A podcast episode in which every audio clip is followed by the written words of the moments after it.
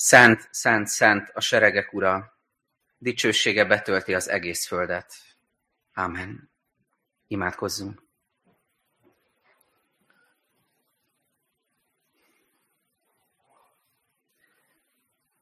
Urunk, köszönjük neked, hogy Te az egység Istene vagy, és köszönjük, hogy önmagadban, a Szent Háromságban, annak kijelentésében megadott számunkra az egység igazi példáját és megvalljuk neked, hogy szükségünk is van erre, hogy példát adj nekünk az egységből, mert magunktól annyira gyámoltalanok tudunk lenni, amikor egységben kellene lennünk. Amikor érezzük, hogy szükségünk van arra, hogy, hogy egység legyen az egyházban, a gyülekezetben, a keresztények között, szerte a világban. Szükség van arra, hogy, hogy egység legyen a nemzetünkben, szükség van arra, hogy egység legyen a családjainkban, a közösségeinkben, a kapcsolatainkban olyan sokszor éljük át az egységnek a hiányát, a fájdalmas hiányát, mikor hiába akarnánk erre törekedni, valahogy félreértjük egymást, nem értjük egymást, védkeink vannak egymás ellen, közönösek vagyunk sokszor, és ez, ez hátráltatja azt, hogy egységben lehessünk. Úrunk, köszönjük, hogy Te bátorítani akarsz bennünket most, amikor ezen a héten, ezen a napon elkezdődik a az ökumenikus imahét, hogy hadd éljük át, hadd tapasztaljuk meg, milyen az együtt imádkozni, milyen az, amikor együtt dobban a szívünk, milyen az, amikor egy irányba nézünk, akkor félretesszük a különbségeket, és, és a, a közös dolgainkra figyelünk, rád figyelünk, Jézus. Segíts, Úrunk, hogy, hogy ezen a héten ezt megtapasztalhassuk minél többször, és azt is kérjük, Urunk, hogy légy velünk ezen a délelőttön, hadd tudjunk testileg, lelkileg most feltöltődni, szív szerint tényleg eléd járulni és befogadni azt, amit készítettél nekünk. Légy velünk. Ámen. Isten igét olvasom Mózes 5. könyve 16. részéből, figyelmes szívvel hallgassuk az igét. Ügyelj az Ábib hónapra, és tarts páskát Istenednek az Úrnak, mert Ábib hónapban hozott ki téged Egyiptomból egy éjjel Istened az Úr. Páska áldozatul vág le Istenednek az Úrnak juhot vagy marhát azon a helyen, amelyet kiválaszt az Úr, hogy ott lakjék a neve. Ne egyél hozzá kovászos ételt. Hét napon át nyomorúságos kovásztalan kenyeret egyél hozzá, mert sietve jöttél ki Egyiptomból. Így emlékez életed minden napján arra a napra, amelyen kijöttél Egyiptomból. Látni se lehessen nálad kovász hét napon át, sehol a te határaidon belül. Abból a húsból pedig, amelyet levágsz az első nap estéjén, semmi sem maradjon meg reggelre. Nem szabad levágni a páska áldozatot akármelyik lakóhelyeden, amelyet neked ad majd Istened az Úr, hanem azon a helyen, amelyet kiválaszt Istened az Úr, hogy ott lakjék a neve, ott vág le majd a páska áldozatot este, napnyugtakor, abban az időpontban, amikor kijöttél Egyiptomból. Azon a helyen főzd és edd meg, amelyet kiválaszt Istened az Úr, Reggel azután indulj és eredj haza. Hat napig kovásztalan kenyeret egyél, a hetedik napon Istenednek, az Úrnak ünnepnapján ne végez semmiféle munkát. Számolj azután hét hetet. Attól fogva kezd számolni a hét hetet, hogy sarlóval kezdenek aratni. Akkor tartsd meg a hetek ünnepét Istenednek az Úrnak, és adj önkéntes áldozatot a szerint, ahogyan megáldott téged Istened az Úr. Örvendez Istenednek az Úrnak színe előtt, fiaddal és leányoddal, szolgáddal és szolgáló leányoddal, meg a lévitával együtt, aki a lakóhelyeden él, és a jövevénnyel, az árvával és az özvegyel, akik veled vannak, azon a helyen, amelyet kiválaszt Istened az Úr, hogy ott lakjék a neve. Emlékezz arra, hogy szolga voltál Egyiptomban, tartsd meg és teljesítsd hát ezeket a rendelkezéseket. Tartsd meg a lombsátrak ünnepét hét napig, amikor megtörténik a betakarítás szérüdről és borsajtódból. Örvendezz az ünnepeden fiaddal és leányoddal, szolgáddal és szolgáló leányoddal, meg a lévitával és a jövevénnyel, az árvával és az özvegyel együtt, akik lakóhelyeden élnek. Hét napon át ünnepelj Istenednek az Úrnak azon a helyen, amelyet kiválaszt az Úr, mert megáldotta Istened az Úr minden termésedet és kezed minden munkáját. Örvendez tehát! Évenként háromszor jelenjék meg minden férfi Istenednek az Úrnak színe előtt, azon a helyen, amelyet ő kiválaszt. A kovásztalan kenyér ünnepén, a hetek ünnepén és a lombsátrak ünnepén. De senki se jelenjék meg üres kézzel az Úr szín előtt. Mindenki azt szerint vigyen ajándékot, amilyen áldást kapott Istenettől az Úrtól, aki adja azt neked. Állíts törzsenként bírákat és előjárókat minden lakóhelyeden, amelyet Istened az Úrad neked, és ezek ítéljék a népet igaz ítélettel. Ne kerüld meg a törvényt, ne légy személyválogató, és ne fogadj el vesztegetést, mert a vesztegetés elvakítja a bölcseket is, és félreviszi azoknak az ügyét, akiknek igaza van. Az igazságra és csak is az igazságra törekedj, hogy életben maradj és megtarthass birtokodban azt a földet, amelyet Istened az Úrad neked. Ne ültes magadnak semmiféle szent fát az Úrnak a te Istenednek oltára mellé, amelyet magadnak építesz. Szent oszlopot se állíts magadnak, mert gyűlöli azt Istened az Úr. Ez Istenünk igéje.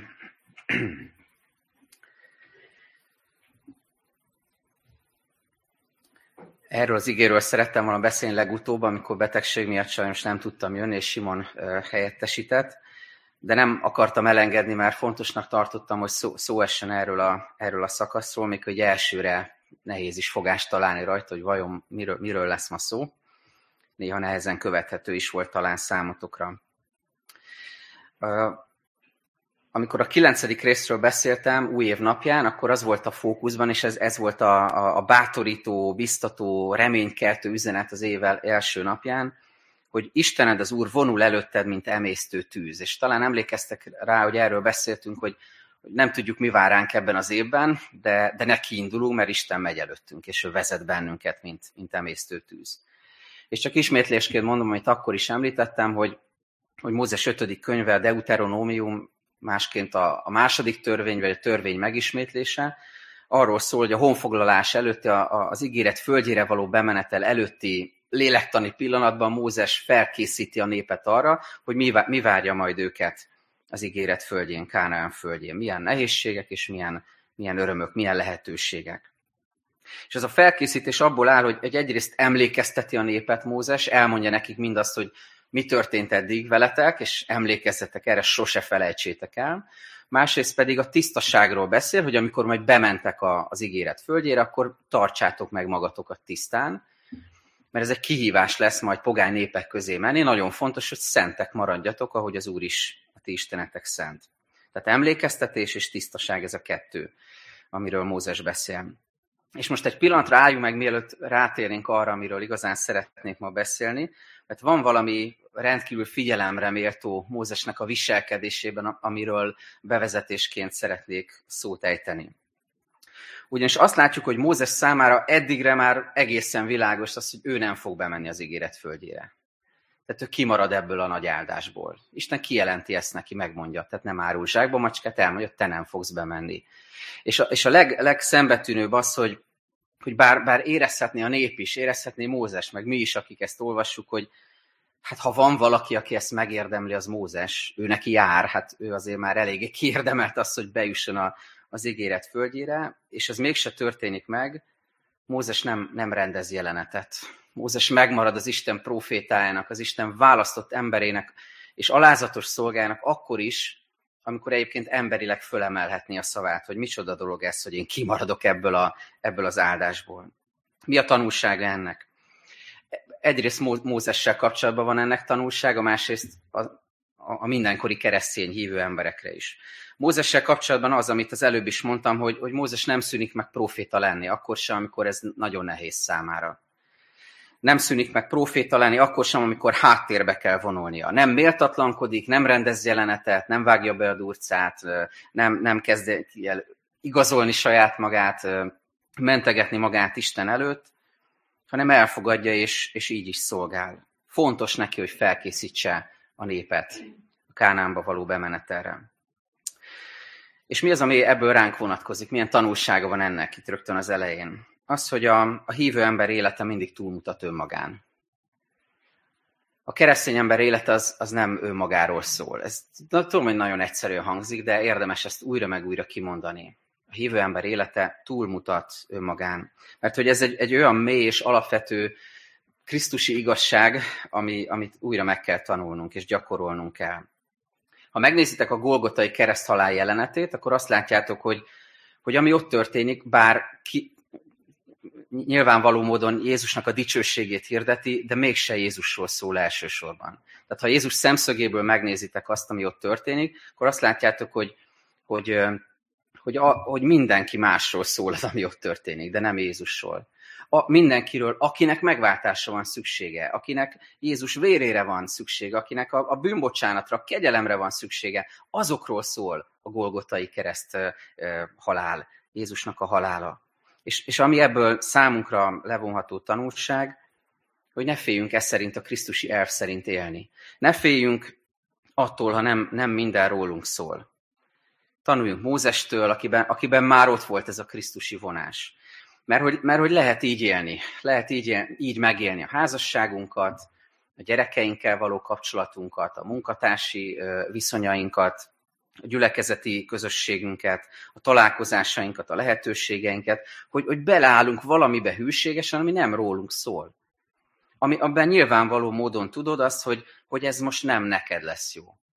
Vagy nem csak neked. Vagy nem téged épít, vagy nem csak téged épít. Vagy nem kizárólag rólad szól, és mégis csinálod, mégis beleállsz, mégis újra meg újra felveszed a keresztet, és teszed ezt, ahogyan Mózes is végezte ezt a profétai szolgálatot. Szóval rögtön az elején érdemes ezt megnézni, hogy milyen lelkülettel tanít Mózes, ezzel a hátralépéssel, és ugyanakkor Istenre mutatással. És említettem, hogy a két fókusz a, deuteronómiumnak az emlékeztetés és a tisztaság, tehát a szentség.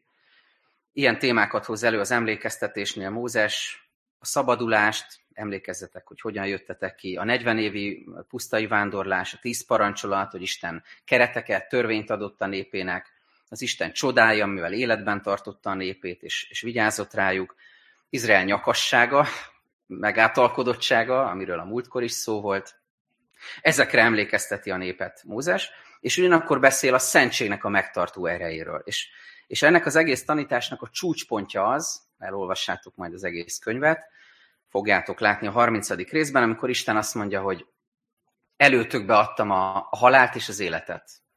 Válaszd az életet az egész erre fut ki, hogy, hogy nem csak egy erkölcsi prédikáció, hanem azt mondja, döntést kell hoznod, mit választasz. Ha megmaradsz az én szentségemben, akkor az életet választod. És én azt kívánom, azt vágyom, hogy, hogy ti az életet válasszátok. A mai rész alapján, tehát én elsősorban a tisztulásról, a tisztaságról, a szentségről szeretnék beszélni, és a tisztaság kapcsán három témát hoz elénk az ige, az ünnepeket, a hétköznapokat és az Isten tiszteletnek a kérdését. És miután erre a háromra ránéztünk, egy kicsit megvizsgálva, hogy miről szól az ige, utána azt fogjuk megnézni másodszor, hogy, hogy milyen a mi viszonyunk hétköznapi keresztény hívő emberként a tisztasághoz. Szóval a tisztuló élet. Először az ünnepekről beszél Mózes.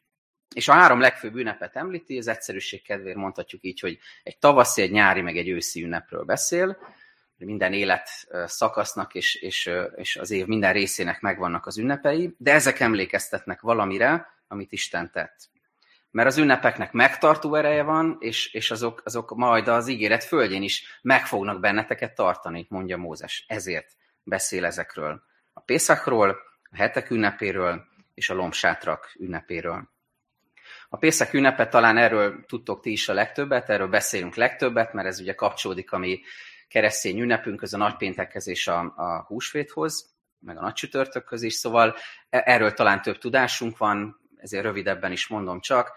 Ilyen szimbólumok kerülnek elő, mint a kovásztalan kenyér, a páska bárány, a báránynak a vére, ami által ugye Isten népen megmenekült, meg a keserű füvek, amiket elfogyasztanak ilyenkor, amik a fogságnak a keserűségére emlékeztetnek.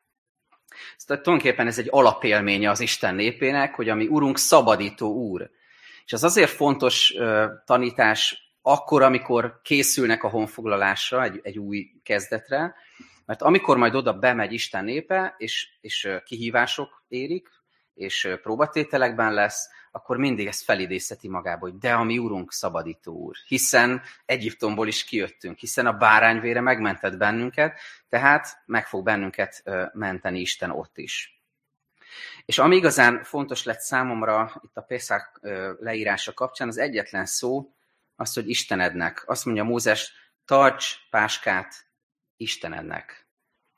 Sokszor olvastam már, és ez nem tűnt fel, hogy ez miért fontos, de most fontos lett, mert ez azt jelzi ez a szó, hogy, hogy arra hívja fel a figyelmet Mózes, hogy ne legyen öncél az ünneplésünk. Hogy ne önmagunkról szólj, ne csak, hogy az ünnep, értsétek jól, az ünnep, az ne csak az ünnepről szóljon. Ez ne csak az legyen benne a fontos, hogy milyen, milyen körítése van egy ünnepnek. Hogy hogyan tudom azt én jól megszervezni, még közel van a karácsony, emlékeztek erre. De ne csak önmagáért való legyen az ünnep hanem az Istennek szenteljük az ünnepet. Őt ünnepeljük, ő legyen a középpontban, Krisztusra tekintsünk, és azt ünnepeljük, amit ő velünk tett, az ő dicsőségét szolgálja, és arról szóljon az ünnepünk. Istenednek tedd az, az ünnepet, és, és őt ünnepeld. Ez az első. Aztán a második ünnep, hetek ünnepe, Shavuot, héberül, ez, ez akkor következik el, amikor mi ugye húsvét után 50 nappal a, a a pünkös ünnepét üljük, a Szentlélek kiáradásának az ünnepét. Itt is olvassuk, hogy számolj hétszer hét napot, tehát hét hetet, plusz egy, így jön ki ugye az 50 nap. Miről szól ez az ünnep? A hetek ünnepe arról szól alapvetően, hogy, hogy a fizikai szabadulás után, hogy kijöttünk Egyiptomból, megünnepeljük a lelki szabadulásunkat is. Tudnélik, ekkor emlékezik Isten népe a tíz parancsolat általi megajándékozottságra. Arra, hogy, hogy Isten törvényt ad a népének, hogy kereteket ad a mindennapi élethez, hogy, hogy nem csak kihozza őket, aztán boldoguljatok, hogy akartok, hanem megajándékozza őket az akaratával, a szavával, a törvényével, és, és így gondoskodik róluk. Ráadásul az aratás végén ekkor adnak hálát az új kenyérért is ezen az ünnepen, tehát együtt van jelen a lelki és a testi táplálék, hogy Isten gondoskodik a testi és a lelki kenyéről is az Isten kinyilatkoztatásának ünnepe, tehát a hetek ünnepe. Kevesebb külsőség, kevesebb szertartás jellemzi ezt az ünnepet. A nagy hangsúly az a belső lelki történésken, hogy hogyan élem én ezt meg, hogy Isten megszólít az igényen keresztül, a törvényén keresztül. És képzeljétek, hogy van, van egy olyan mozzanata az ünnepnek, amikor egy éjjelen keresztül a közösség tagjai közösen olvassák a Tórát, egy éjjelen keresztül és nem csak olvassák, hanem beszélgetnek róla, értelmezik, tanulmányozzák, próbálnak hozzá személyesen is kapcsolódni. És ez na- nagyon me- megállítottam, amikor ezt olvastam erről az ünnepről. Hogy mi sokszor hogyan vagyunk a, a magunk idő kereteivel, hogy, hogy rászánunk egy, egy órát az Isten tiszteletre, most itt vagytok, itt vagyunk, és, és lehet, hogy, hogyha egy picit már hosszabb az ige, mint hogy ma is volt, nekem két oldal volt, Szóval kicsit hosszabb az ige, kicsit hosszabb a prédikáció, akkor lehet, hogy már feszengünk, hogy hát menne a busz, meg feltettem a levest, meg nem tudom, mi lesz még otthon, mi vár rám. De ez egy óra a hétből. És gondoljatok bele, hogy, hogy ezen az ünnepen összegyűlik a közösség, és egy éjjelen keresztül tanulmányozza Isten igét. Milyen jó lenne néha itt a gyülekezetben is összegyűlni egy éjjelre, és, és annyira koncentráltan lehetnénk az Isten jelenlétében. Persze ez nem csak az időről szól, hanem az odaszántságról, a, a lelkületről is. Szóval ez a, ez a második a hetek ünnepe, és a harmadik ünnep, amit említ Mózes a szukkót, a lombsátrak ünnepe. Tavaly egy hirdetésben hosszabban beszéltem erről, most csak rövidebben. A pusztai vándorlásra emlékszik ekkor Isten népe, és ezért laknak lombsátrakban néhány napig, hogy, hogy megtapasztalják, újra éljék ezt az élményt, hogy sátrakban laktunk, és Isten velünk lakott, velünk sátorozott, és megőrzött minket. A vízmerítésnek és a vízkiöntésnek a szertartása is ehhez az ünnephez kötődik, és, és, és ez egy, egy hatalmas örömünnep. Sófároknak a hangja zeng, kürtölnek, zsoltárokat énekelnek, táncolnak, körtánc van, zene van, hatalmas örömünnep. És talán ezért írja a Talmud egy helyen, hogy, hogy aki nem látott még vízmerítő ünnepet, az még nem látott igazán örömünnepet. Tehát, hogy, hogy így képzeljék el, hogy a leghatalmasabb örömünnep feszül az örömtől a lombsátrak ünnepen. Három ünnepről hallottunk, tehát Pesach, Shavuot, Sukkot, tehát a hetek és a lombsátrak ünnepe. És talán fölmerül esetleg valakiben, hogy, hogy a Hanukáról miért nem esik szó, mert tudjuk, hogy ez is egy jelentős zsidó ünnep. Azért nem esik erről itt szó, mert az anakronizmus lenne, hiszen tudjátok, hogy talán hallottátok, hogy a, a Hanukka az a a Makkabeus szabadságharcnak a, a, az emlékére lett megalapítva, mint ünnep, és ez Krisztus előtt 165-ben történt, ez jóval később ehhez képest, tehát erről itt még nem lehet szó, de az is egy fontos ünnep. Szóval három ünnepről hallunk, és a kérdés az, hogy, hogy mi keresztény emberként ezt hogyan viszonyuljunk, hiszen nekünk is vannak fő ünnepeink. Karácsony, húsvét, pünköst, még a nagypénteket ugye a húsvéthoz kapcsolhatjuk. Szóval három fő, fő ünnep, és jó lenne úgy tisztulni ebben az évben az ünnepeinkben, az ünnepeink megülésében, hogy figyelünk ennek az igének az útmutatására. De vajon milyen tanulságokat vonhatunk le ebből? Három rövid tanulságot hozok a három ünnephez kapcsolva. A Peszák kapcsán olvastuk, hogy, hogy, hogy tartsd meg a páskát Istenednek. És ebből csak nagyon egyszerűen ezt szeretném újra elétek hozni, hogy, hogy legyenek az ünnepeink olyanok, beleértve a vasárnapjainkat is, hogy azok Istenre mutassanak, Istenről szóljanak. Hogy, hogy ne, ne a körítés legyen a lényeg, ne, ne a, a, csillogás, ne a, a keretek, hanem, hanem az, hogy én tényleg odafordulok Istenhez, hogy ő rá figyelek, hogy Istennek szenteljem az ünnepeimet, hogy azon legyen a hangsúly, hogy ő mit tett, értem, ő mit tesz velem. A második tanulság, vagy üzenet a hetek ünnepe kapcsán, hogy, hogy nem baj, ha egy kicsit kevesebb a külsőség, kevesebb a, szertartás, és több a, a lélek szerinti ünnep, hogy az Isten igének a, a, a hatása érje el a szívünket. Tehát az Isten igét fogadjuk be, és azzal foglalkozzunk, és az, az okozzon számunkra igazán örömet. És a harmadik az, az pedig maga az öröm a, a lombsátra ünnepe kapcsán, a felszabadultság. Ugye a reformátusokról él egy ilyen kép, hogy, hogy mi, mi nagyon, nagyon méltóság teljesen, nagyon tradicionálisan, nagyon feketén ünnepeljük meg az ünnepeinket, és így, így lépdelünk a templom felé, nagyon kimért léptekkel, meg az úrasztalához, amikor úrvacsora van, és ugye tudjátok, még az énekeskönyvünk is fekete, bár az új az már kék lesz, tehát hogy, hogy van egy ilyen kép rólunk, és lehet, hogy nekünk magunknak is van egy ilyen képünk magunkról, hogy, hogy milyen vallásban élünk és annyira jó lenne, hogyha megújulnánk a, abban, hogy, hogy ebben lehet örülni is, hogy, hogy öröm van benne. Hol van az öröm? Hol van az, hogy mi megváltott, megszabadított emberek vagyunk, hogy, hogy Krisztushoz tartozunk, és hogy ez hatalmas gazdagságot hoz a szívünkbe. Lehet örülni. Olyan jó lenne, hogyha az, az Isten tiszteleteink, meg ahogy utána egymással beszélgetünk, meg ahogy utána élünk, a családjainkban, a hétköznapjainkban, tükröznék ezt az örömet. Összegezve azt, amit az ünnepekről olvasunk, van itt még egy érdekes megjegyzés a 16.-17. versekben. Ugye azt mondja összefoglalva az ünnepekről szóló tanítást Mózes, hogy ugye háromszor menjenek föl a, a kegyes fér, zsidó férfiak az ünnepekre, a három ünnepre egy évben, de senki se jelenjék meg üres kézzel az Úr szín előtt. Mindenki azt szerint vigyen ajándékot, amilyen áldást kapott Istentől, az Úrtól, aki adja azt. Senki sem menjen üres kézzel az Úr elé. Emlékeztek arra a jelenetre, amikor egy bűnös asszony egy drága olajjal, kenettel oda megy Jézushoz, és, és, és rá kijönti rá, kifejezve a háláját, és az emberek rosszallással nézik, hogy micsoda pazarlás ez. És azt mondja Jézus ott erre az asszonyra mutatva, hogy neki sok bűne bocsáttatott meg, ezért nagyon szeret. És ez a mondat, ez a, ez a krisztusi gondolat, ez, ugy, ugyanezt látom ebben is, ahogy ezt Mózes megfogalmazza. Gondold át, hogy hogyan jössz az Úr elé. És hogy ahogyan az Úr elé jössz, ahogyan részt veszel egy Isten tiszteleten, ahogy a Bibliát olvasod, ahogy imádkozol, ahogy adakozol, ahogyan szolgálsz, ahogyan jelen vagy a gyülekezetben, a mindennapjaidban, vajon az tükrözi azt a gazdagságot, ahogyan Isten megáldott téged? Azt mondja itt az ige, hogy, hogy ne menj üres kézzel, és mindenki úgy adjon, mindenki úgy jelenjen meg az Úr előtt, ahogyan ő is ajándékot kapott Istentől.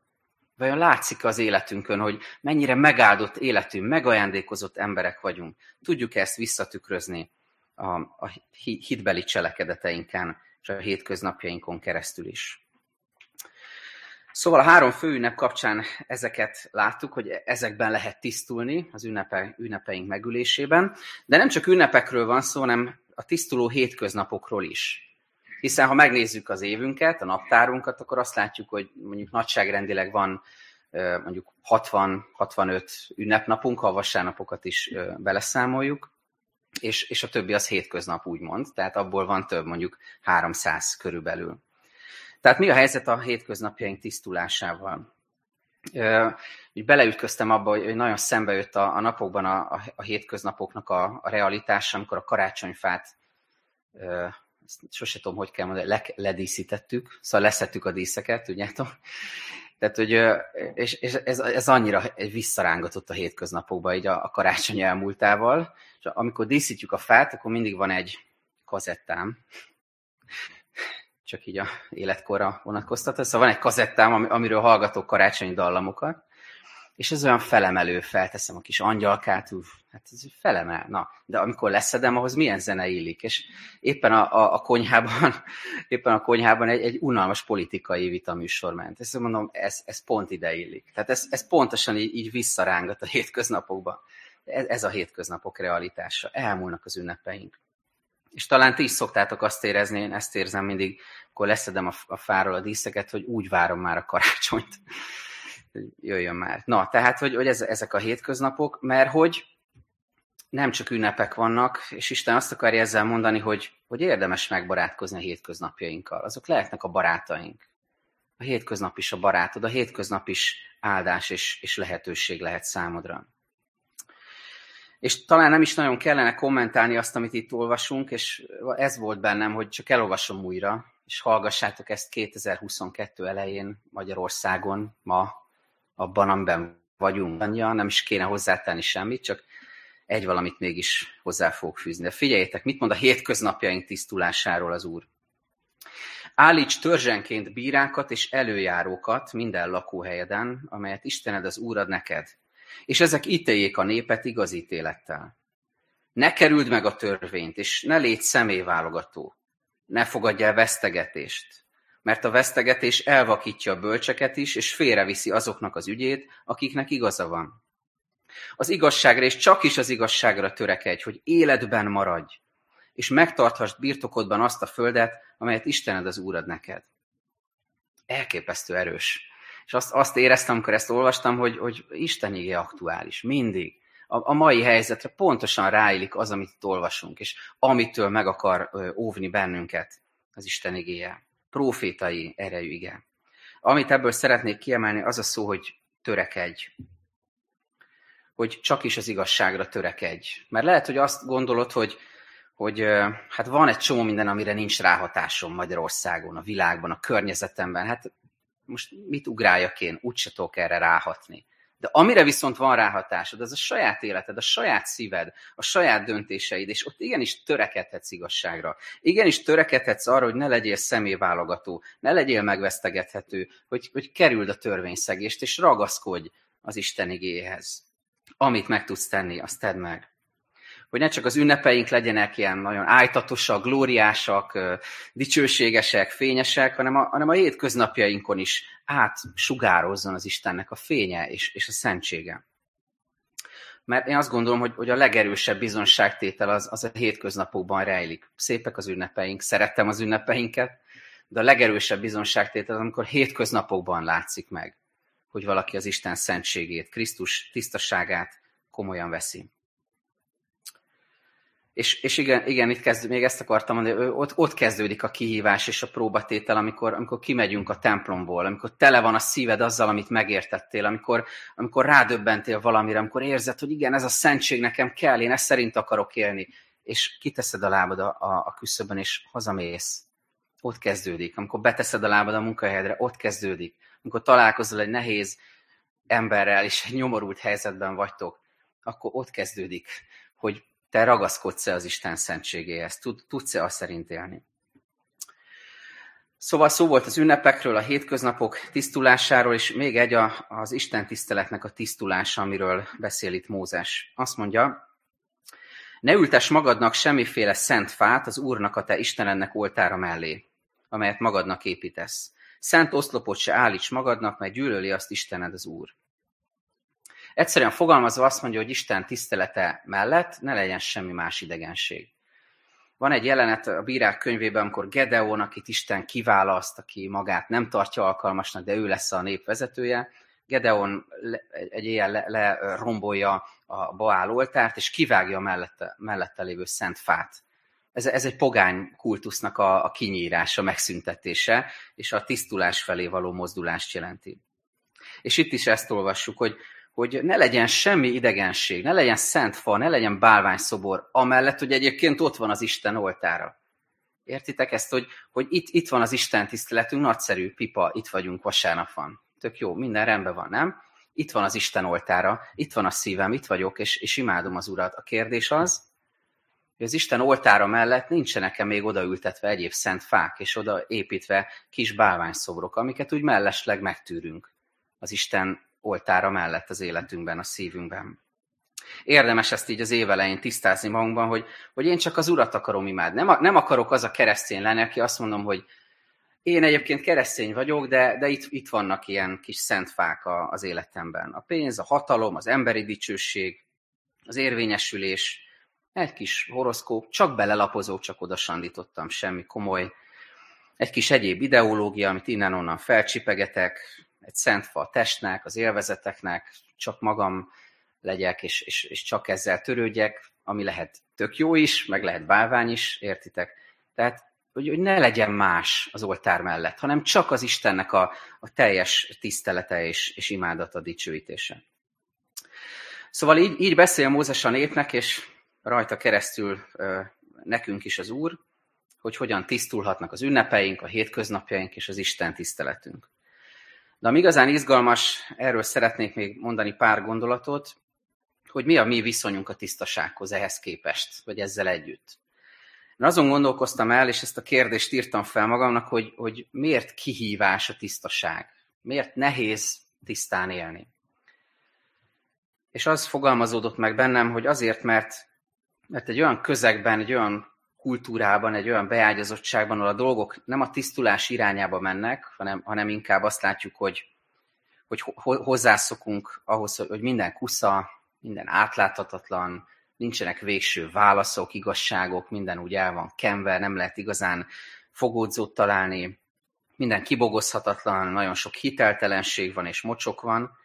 Tehát ahol bele van kalkulálva a rendszerbe a tisztátalanság, ott keresztényként is egyre nehezebb megállni tisztaként, szentként. Ott iszonyú nehéz azt mondani, hogy de, de én mindennek ellenére én nem, nem erre nézek, hanem csak a Szent Istenre ki az, aki ezt merné mondani száz százalékig, hogy, hogy az ő életében ez jelen van. Mert hogy nagyon jogos kérdések merülnek fel bennünk. Például az, hogy miért legyek én tiszta, amikor a politikusok, vezetők, tisztelet a kivételnek, kiemelt pozícióban lévők, se azok. És akkor mi, mi motiváljon engem, hogyha őket látom nap, mint nap, hogyha ők nem azok, én miért, miért lennék az? Kivárja tőlem, hogy az legyek. Vagy miért pont én legyek tiszta, amikor, amikor mindenki csak ügyeskedve a környezetemben, mindenki csak ügyeskedve, kiskapukat találva, szabályokat kiátszva boldogul. És ez bele van kódolva a rendszerbe, csak így lehet. Miért, miért lennék én tiszta? Mi motiválna erre engem? Vagy miért pont én tartsam be a tíz parancsolatot, a hegyi beszédet, Jézusnak a tanításait, akkor körbenézek, és a keresztény ismerőseimen is azt látom, hogy képtelenek rá egyikünk sem tudja ezt maradéktalanul megtenni. Úgy se sikerül senkinek, senki se tökéletes. Akkor mi motiváljon arra, hogy mégis tiszta legyek? És mondom, jogos kérdések ezek, de Isten nem akarja, hogy ezeknél az emberileg jogos kérdéseinknél megálljunk, és belenyugodjunk, hogy hát akkor felmenthetjük magunkat, mert úgyse fog sikerülni. Egészen világos, hogy nem külső motivációra van szükségünk. Nem arra, hogy, hogy valaki kívülről azt mondja, hogy ezt kell tenned, vagy azt kell tenned hallottam egy tanítást pár napja, és ez nagyon megfogott benne ez a rész, ami, ami pont erről szólt, hogy, hogy nekünk nem a kellekre van szükségünk. Hányszor hallunk ilyet tanításokban, igehirdetésekben, hogy ezt kell tenned, azt kell tenned. Holott Isten, illetve maga Jézus követésre hív, és azt mondja, hogy gyere utánam, és akkor együtt ezt meg ezt fogjuk tenni. Persze van benne parancs, van benne utasítás, de mégiscsak ez a meghívás jelleg domborodik ki abban, ahogy Jézus hív bennünket.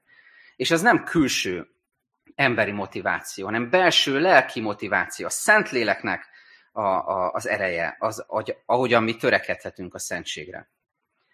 És amikor idáig eljutunk, akkor elgondolkodhatunk azon, én is ezt tettem, most veletek együtt teszem, hogy különböző hitbeli életszakaszainkban hogyan viszonyulunk a tisztasághoz, a szentséghez. És ezt szeretném még elmondani nektek, mert nekem ez nagyon fontos lett. Különböző hitbeli életszakaszainkban mit jelent számunkra a tisztaság? Amikor az ember keres, mondjuk kereső, vagy érdeklődő, vagy friss hívő, friss megtérő, bizonyára most is vannak közöttünk ilyen testvérek, akkor olyankor óriási vágy az emberben a tisztaságra. Lehet, hogy emlékeztek erre, ha 5-10, 30-40 éve tértetek meg, és, és akkor olyan, ott volt bennünk az, hogy ú, nagyon szeretném jól csinálni. Nagyon, nagyon tiszta akarok lenni, nagyon szent, és, és törekszem erre. És tudjátok, mi van ilyenkor, hogy, hogy a friss megtérő emberben néha fölébred egy kis gőg és ítélkezés, mert nagyon könnyen észreveszi a hiteltelenséget, nagyon könnyen kiszűri a tisztátalanságot, és óriási tud csalódni benne. Akár a maga életében, akár másokéban veszi észre. Tehát ez a tisztasághoz való viszony. Nagyon vágyunk rá, és ki vagyunk rá élezve, és ítélkezők is tudunk lenni. A következő hitbeli életszakaszt így neveztem, hogy beállt hívő, de amikor ezt leírtam, rájöttem, hogy ez kicsit félreérthető, különböző tudatmódosítókra, módosítók által befolyásolt emberekre szokták ezt mondani. Szóval arra gondolok, hogy, hogy amikor így be vannak járatva az útjaink, tehát úgy beállt már a, a hívő életünk, és úgy megy előre a szekér, működik minden, a szilárd értékrendünk van, tudjuk, hogy mi hol van, miről mit gondoljunk a Biblia tanításából. Olyan ez, mint a, a kajakkenú versenyen az utazó sebesség. Tudjátok, amikor az elején nagyon kell lapátolni, nagyon kell csépelni a vizet, föl kell menni egy bizonyos sebességre, és utána szép egyenletesen lehet haladni. Ez, a, ez az utazó sebesség. És ebben a, ebben a hitbeli életszakaszban igazából a tisztaság az nem is nagyon kérdés, mert minden a helyén van, tehát föl sem merül, hogy mi, mi, mivel kapcsolatban merülne föl. Mindenről tudok mindent. Ez, ez ennek az életszakasznak a lényege. Utána jön egy, egy nehéz, amit úgy neveztem, hogy a krízis, a krízisben lévő hívő ember. És lehet, hogy többen közveletek azt mondják, hogy hál' Istennek még nem voltam krízisben, de szerintem mindenki volt, van vagy lesz, mert elkerülhetetlen ez a, ez a hitbeli szakasz. A kérdés az, hogy mennyire vagy őszinte ebben a szakaszban. Mert hogy jönnek krízisek, mélységek, próbák, hitbeli, családi, hivatásbeli, személyes megrázkódtatások, amik tényleg megrengetik az életedet a, a mélységileg. Hallottátok most ezt a, talán ezt a vulkánkitörést óceániában, ami megrengette a környéket. Azt olvastam, hogy még 2000 kilométerrel odébb is lehetett hallani a robbanást, akkora hatása volt. De ez az, amikor, amikor lelkileg, egzisztenciálisan valami megrendül az életedben, amikor messziről lehet érezni, hogy itt valami nem, nincs rendben. Mi történik ilyenkor a tisztaság összefüggésében? Hát az, hogy sok minden megkérdőjeleződik hogy, hogy már, már nem vagy annyira biztos az elveidben. Az Isten igéje még biztos, de az abból leszűrt elveidben már nem biztos, hogy olyan, olyan, olyan szilárd vagy. Nem, nem biztos, hogy már azt szerint akarsz élni. És lehet, hogy egy kicsit elengeded a tökéletességnek és a, a tisztaságnak az igényét, mert olyan dolgok történtek veled, a családtagjaiddal, lelkileg, egészségileg, hogy picit már, már lazul, lazulsz az elveidben, és már ne, nem annyira akarsz ilyen módon tiszta lenni, vagy nem bírsz. és van még egy plusz egy szakasz, ami bármikor jöhet az életünk során, ezt úgy neveztem, hogy újrakezdő. Nyelvtan folyamoknál szokott ez lenni, hogy, hogy van olyan, hogy kezdő, haladó, meg van olyan, hogy újrakezdő, amikor már tanultál, és újra felveszed a fonalat. És van, van ilyen újrakezdő hívő, ami, ami bármikor lehet. Egy krízis után, az Istentől való eltávolodás után bármikor jöhet az életedbe, vagy akár naponként is extrém esetben. Amikor kezdünk visszatalálni Jézushoz, amikor kezdjük megérteni, hogy miért beszél a szentségről, hogy miért annyira fontos ez neki, hogy miért hív bennünket tisztaságra. Amikor kezdünk rájönni, hogy, hogy az egyetlen, ami megtart, ami vonz, ami megment, ami megszabadít minket, az Krisztusnak a szentsége.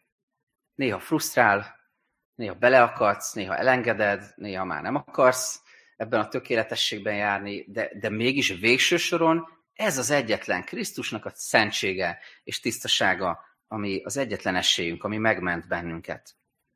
Miért? Azért, mert Jézus az, aki kiűzte az árusokat a templomból, hogy az az imádságháza legyen. Jézus az, aki kiűzte a démonokat a megszállott ember szívéből, hogy az, az a Szentléleknek a temploma legyen, annak az embernek a teste és élete. Jézus az, aki kész kiűzni a tisztátalanságot, a szentségtelenséget most is a szívedből, az életedből, a gondolkodásodból, a kapcsolataidból, a mindennapjaidból, az ünnepeidből, az Isten tiszteletedből. Jézus az, aki, aki kész volt megüresíteni magát, és hatalmas és szent létére hagyta, hogy, hogy tisztátalan és mocskos kezek érintsék, lögdössék, megkorbácsolják és keresztre feszítsék. De megüresítette magát, mert tudta, hogy ez az egyetlen esély az embernek. És végül Jézus az, aki egyszer a szavaival átölelte nyilvánvalóan bűnös embert, egy házasságtörő asszonyt. És emlékeztek talán, azt mondta neki, két dolgot mondott, az egyik az volt, hogy nem vádollak téged. A másik pedig az volt, hogy menj el, és többé ne védkezzél.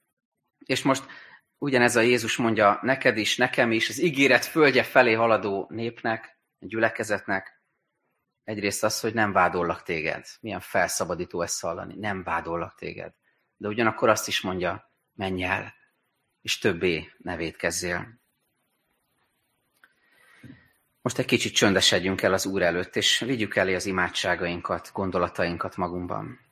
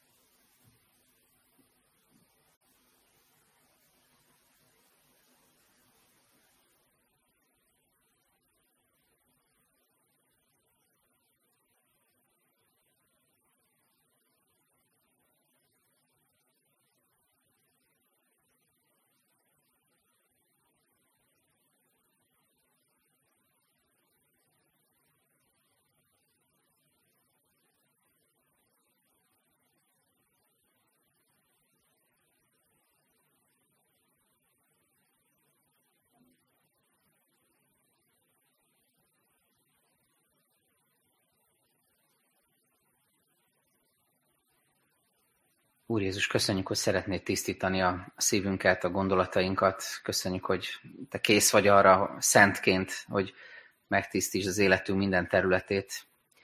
És Úrunk, szeretnénk most újra elmondani neked, hogy vágyunk a gyógyulásra, vágyunk arra, hogy testben, lélekben gyógyulást kapjunk. Vágyunk arra, hogy, hogy végre vége legyen ennek a vírusnak, és, és újra lehessen szabadon mozogni lehessen, maszk nélkül egymással találkozni.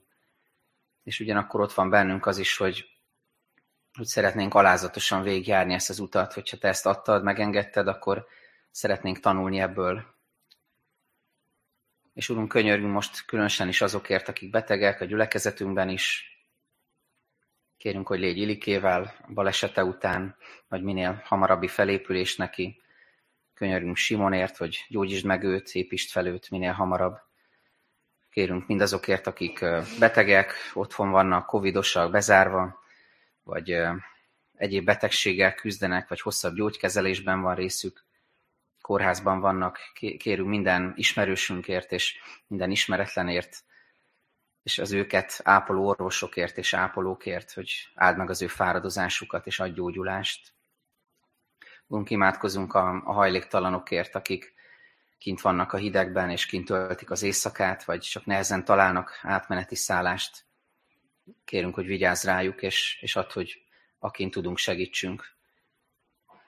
És Úrunk, könyörgünk a, a közösségeinkért, hadd legyen a Te áldásod ezen az egész évünkön, és enged, hogy tisztulva, tisztuló szívvel tudjunk megállni előtted. Amen és fennállva mondjuk közösen a mi Urunktól tanult imádságot. Mi, Atyánk, aki a mennyekben vagy, szenteltessék meg a Te neved. Jöjjön el a Te országod, legyen meg a Te akaratod, amint a mennyben, úgy a földön is. Minden napi kenyerünket add meg nékünk ma, és bocsásd meg a mi védkeinket, képen mi is megbocsátunk az ellenünk védkezőknek és ne védj minket kísértésbe, szabadíts meg minket a gonosztól, mert tiéd az ország, a hatalom és a dicsőség mind örökké. Amen.